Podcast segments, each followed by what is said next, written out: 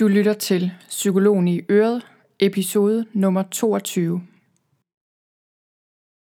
Velkommen til Psykologen i Øret. Jeg er psykologen Birgitte Sølstein, og Øret, det er dit.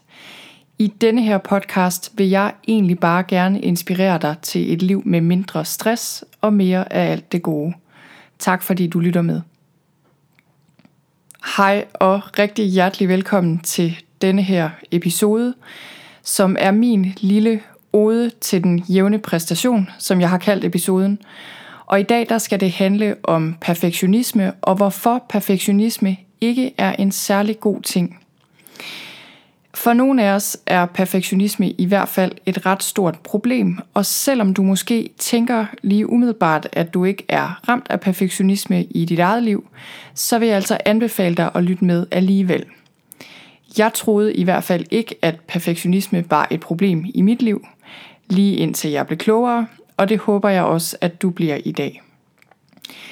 For et par uger siden, der havde jeg en weekend, øh, som var rigtig god, og hvor jeg havde to oplevelser, der mindede mig om det her med, hvad perfektionisme kan ødelægge. Og de her to oplevelser, de gav mig altså lyst til at lave en podcast-episode om, hvor vigtigt det er at droppe perfektionismen. Den første oplevelse, det var en fredag eftermiddag, hvor jeg sad i solen sammen med en anden psykolog og drak en kop te inde i København. Og det viste sig, at den her psykolog var i gang med at lave noget rigtig spændende. Og øh, hun havde arbejdet på det i lang tid, men det var rigtig svært at få ud over rampen, den her ting. Og da jeg spurgte ind til det, der kunne jeg godt høre, at der var styr på det. Og øh, faktisk var der rigtig godt styr på det. Det var allerede langt bedre, vil jeg mene, end øh, hvad de fleste andre ville kunne formå. Og alligevel så var det altså bare svært at få den her ting ud over rampen, fordi det skulle jo være godt nok, og der skulle ikke være nogen, der kunne komme og sige, at det ikke var i orden. Og jeg ved ikke, hvad den her psykolog selv ville kalde det, men jeg ville nok kalde det perfektionisme. Altså at det var perfektionisme, der stod i vejen for, at den her ting ligesom kunne se dagens lys og komme andre til gode. Og, øhm, og i hvert fald så tog jeg hjem den dag og tænkte lidt på, da jeg i sin tid begyndte at blogge, og hvor meget min egen perfektionisme virkelig stod i vejen for, at jeg kunne komme videre med det.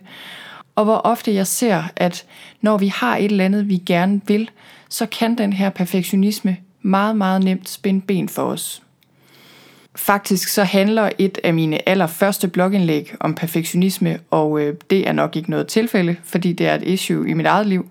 Og det her blogindlæg, det er stadig et af de mest populære indlæg, jeg har, og øh, der skrev jeg om, hvordan min perfektionisme var lige ved at få bugt med mig, øhm, og hvordan jeg overvandt den. Og det kan du læse mere om på sølstein punktum d k skråstreg perfektionisme.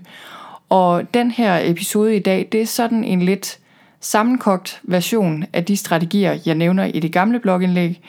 Og de strategier, jeg nævner i det blogindlæg, og dem jeg kommer til at nævne i dag, det handler om, hvad man kan gøre, hvis man gerne vil droppe sin perfektionisme. Men tilbage til den her weekend, fordi dagen efter skulle jeg så til korworkshop med mit gospelkor, og temaet for den her workshop, det var performance, og det her med, hvordan vi gør indtryk på andre, når vi synger, og hvordan man kommer ud over scenekanten osv. Og i den her workshop, der kom vi meget hurtigt frem til, at det er jo ikke den teknisk mest avancerede præstation eller den perfekte harmoni, der sådan rigtig gør indtryk på folk, når man synger for dem. Altså der, hvor hårene rejser sig, og folk bliver rørt til tårer eller bliver rigtig glade øh, og synger med måske, det er jo ikke, når vi fremstår perfekte, men netop når vi holder op med at bekymre os om, hvordan vi fremstår, og så simpelthen bare giver udtryk for vores egne følelser gennem sang. Når vi ligesom tør give udtryk og være til stede som de mennesker, vi er, med de følelser, vi har. Og det er helt klart der, sang og musik kan gøre indtryk. Og igen så mindede det her mig altså bare rigtig meget om, at der hvor jeg kan gøre den største forskel, det er ikke ved at synge perfekt eller fremstå perfekt på nogen måder. Det er ved at være oprigtig. Så jeg besluttede mig for at lave den her podcast episode som sådan en slags ode til den jævne præstation, og her har jeg tænkt mig at komme ind på tre grunde til, at perfektionisme skal droppes, og så vil jeg give dig tre af mine bedste råd, når det kommer til, hvordan man så gør det. Så Lad os komme i gang med de her punkter, og inden jeg tager hul på selve punkterne, så vil jeg lige sige, hvad jeg mener, når jeg siger perfektionisme, og hvad jeg ikke mener.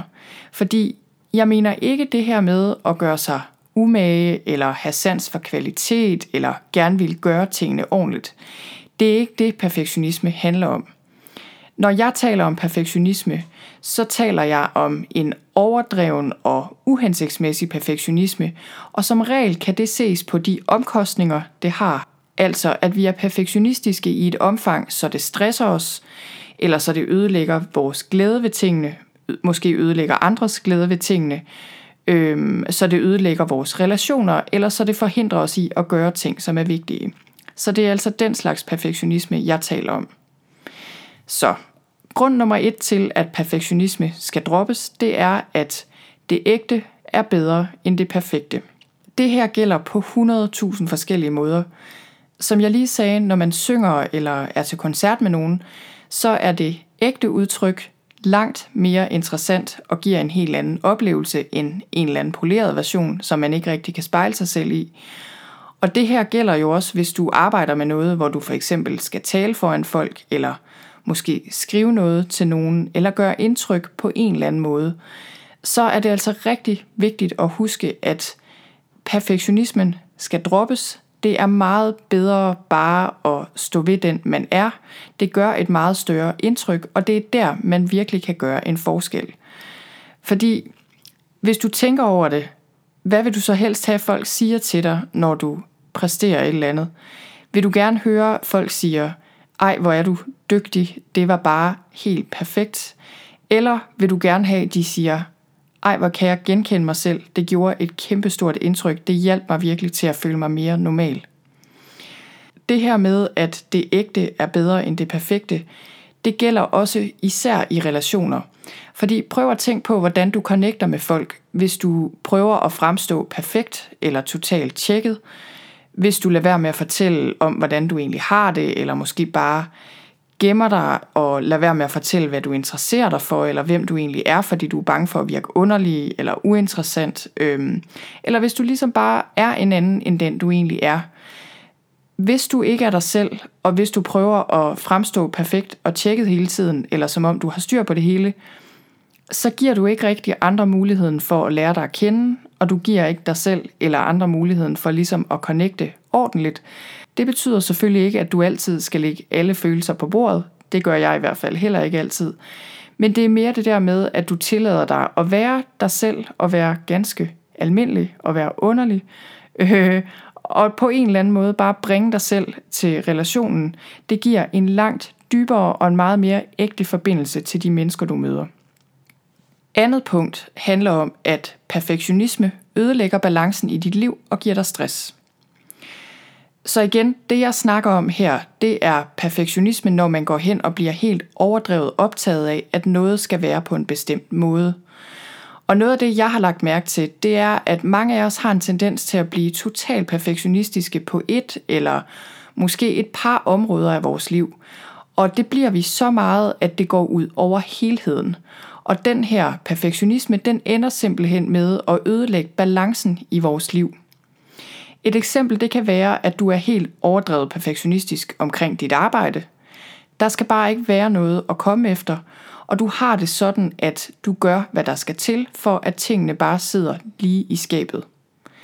Til gengæld betyder det så, at du måske driver rov på dig selv, driver rov på din krop, spiser helt vildt usundt. Et andet eksempel kan være, at du går helt vildt meget op i kost og motion.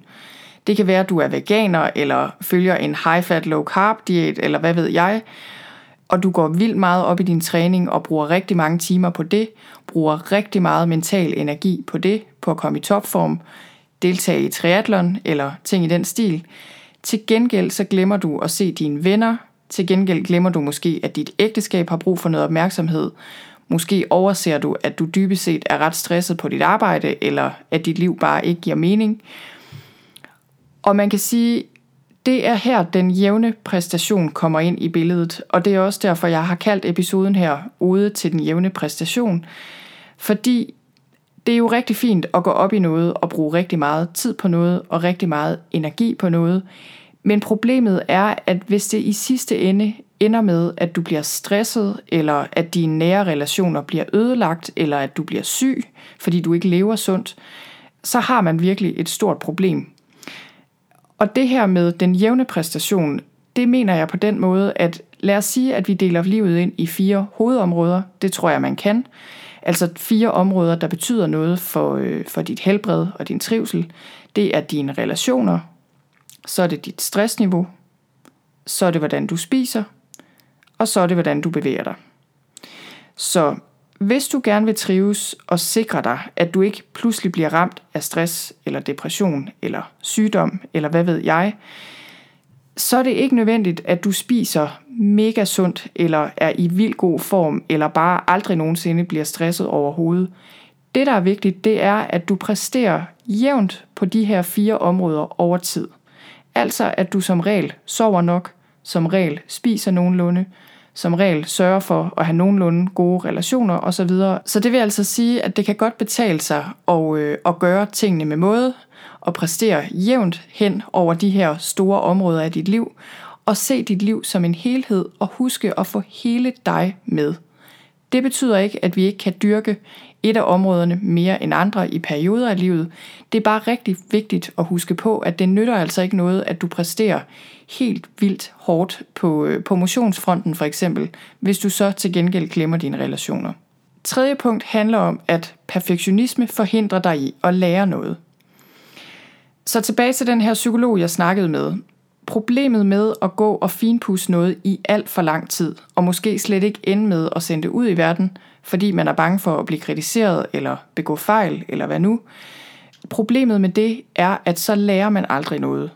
Og jeg tror, at det gælder for de fleste af os, at vi på et tidspunkt er bange for at blive kritiseret, eller begå fejl. Og, øh, og jeg tror, at mange af os måske lader være med at sige vores mening, øh, eller lader være med at gøre, eller sige et eller andet. Jeg hørte engang en forfatter sige, at hvis man skal blive en god forfatter, så bliver man simpelthen nødt til at lade sig selv skrive de første måske fem til ti dårlige bogmanuskripter, og så få feedback på dem. Man behøver ikke at udgive dem måske, men efterhånden så kan det være, at man bliver lidt bedre og lidt bedre, og over tid så ender man med at blive rigtig, rigtig god. Så perfektionisme, det gør os bange for at begå fejl, og det forhindrer os faktisk i at begå fejl. Og når vi ikke begår fejl, og når vi ikke prøver tingene af i praksis, så lærer vi ikke noget. Vi finder ikke ud af, om det var en god idé. Vi finder ikke ud af, om andre kan bruge den, eller om der er noget, der skal justeres. Og her, der, der synes jeg, at mit online-baserede forløb for stressramte, det er et godt eksempel, fordi det kom i to pilotversioner, før jeg lavede den endelige version. Og jeg kan godt fortælle, at det at skulle lave den første pilotversion, som var sådan en beta-version, det var pinefuldt for mig. Altså det var nærmest umuligt for mig at lave den her første pilotversion. Og jeg kunne kun gøre det, fordi jeg kom under hårdt tidspres, og fordi der stod mennesker og ventede på den her pilotversion. Jeg kunne næsten ikke lave noget, som jeg godt vidste ikke var helt perfekt eller færdigt, men jeg vidste også, at hvis jeg skulle lave et godt forløb i den sidste ende, som fungerede, så blev jeg nødt til at starte et sted, og jeg havde simpelthen brug for den feedback fra deltagere, og den var guld værd. Og på den måde kunne jeg lave endnu en beta-version, som var lidt bedre, og til sidst kunne jeg så lave den endelige version, som er blevet rigtig god. Det her, det gælder også, hvis du gerne vil lære et nyt sprog, eller måske lære at kommunikere bedre, hvad ved jeg, lære at sætte grænser. Den eneste måde, du kan blive bedre til det på, det er altså ved at øve dig. Når du øver dig, så begår du fejl, og det er den eneste måde, du kan blive bedre på. Så, det var de her tre punkter øh, og min lille ode til den jævne præstation. Altså, for det første, det ægte er bedre end det perfekte. For det andet, perfektionisme ødelægger balancen i dit liv og giver dig stress. Og for det tredje, perfektionisme forhindrer dig i at lære noget. Så her til sidst, der har jeg tre korte, men gode råd til at droppe perfektionismen. Og som sagt, så på mit blogindlæg på sølstein punktum d k skråstreg perfektionisme, der nævner jeg ti strategier, men her der har du altså tre af mine absolut favoritter, og jeg håber, du kan bruge en eller flere af dem, alt efter hvordan perfektionisme fylder i dit liv lige nu. For det første, et af de bedste råd, jeg har, det er at lade dit ur bestemme, og ikke din perfektionisme. Forstået på den måde, at hvis det for eksempel er på dit arbejde, du er perfektionistisk, så kan en rigtig, rigtig god modvægt være at sætte dig deadlines og så holde dem. Det vil altså sige, at du skal lade uret bestemme din arbejdstid og ikke din perfektionisme. Hvis du nu har sagt til dig selv, at du skal bruge seks timer på et projekt, eller hvis du har sagt til dig selv, at du går klokken femten femogfyrre senest hver dag, så er det altså der, din arbejdsdag slutter. Det er ikke, når din perfektionisme synes, du skal gå hjem. Og det her er ikke nemt, hvis perfektionismen har fat i dig. Det kan være en rigtig god idé at få andre til at hjælpe dig. Det kan være, at, øh, at du enten skal love nogen, at noget er færdigt til en bestemt dato, eller også kan du få din mand, eller din kollega, eller din leder til at hjælpe dig med at gå klokken femten femogfyrre, hvis det nu er det, du har besluttet dig for at gøre. Så det her med at lade uret bestemme, det vil hjælpe dig til at undgå, at du bruger alt for lang tid på noget, der ikke er vigtigt, og som du simpelthen bare ikke gider at bruge din tid på længere. Næste strategi er, accepter din perfektionisme. Jeg vil til enhver tid anbefale, at man lader være med at prøve at skille sig af med den her perfektionisme, fordi min erfaring siger mig, at det kan ikke lade sig gøre. Det er ikke så meget selve perfektionismen og den her trang til at gøre tingene perfekt, øh, der er problemet. Det er mere vores tendens til at handle på den. Og man kan sige, sådan er det med rigtig mange ting. Det kan være angst, depression, lavt selvværd, vrede, hvad ved jeg.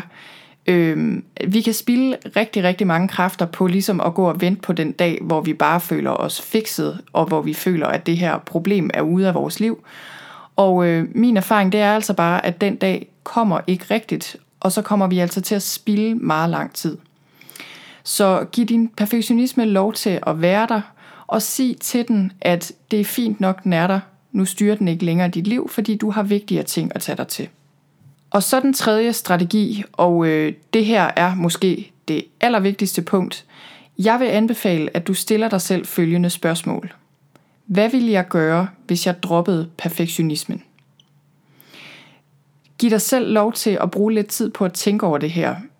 Hvis du ikke var bange for at begå fejl, hvis du ikke var bange for andres kritik, og hvis du bare kunne gøre ting, du rigtig gerne ville, uden nogen form for frygt, hvad ville du så gøre? Og her skal du virkelig lade være med at censurere dig selv, eller holde dig til ting, du tænker er realistiske. Du skal simpelthen bare give dig selv lov til at se, hvad der dukker op. Det kan være, at du gerne ville skrive et digt. Måske vil du gerne lære at tegne. Måske vil du danse noget mere sammen med dine børn. Det kunne være, at du gerne ville komme med et forslag på dit arbejde til et nyt projekt. Det kan være, at du gerne ville flytte på landet og starte en æbleplantage. Det kan være alle mulige ting. Spørg dig selv, hvad ville jeg gøre, hvis jeg droppede perfektionismen? Og hvis du vil, så kan du gå ind på noterne til den her episode på sølstein punktum d k skråstreg ode og skriv i kommentarfeltet, hvad du så vil gøre. Så for lige at opsummere de her tre strategier, jeg lige har nævnt. Den første er at lade uret bestemme, så din perfektionisme ikke bestemmer. Den anden er at acceptere din perfektionisme, men at lade være med at handle på den. Og den tredje er at stille dig selv spørgsmålet, hvad ville jeg gøre, hvis jeg droppede perfektionismen? Og det var ordene for i dag. Jeg håber, du kan bruge dem til noget. Tusind, tusind tak, fordi du lyttede med. Vi høres ved.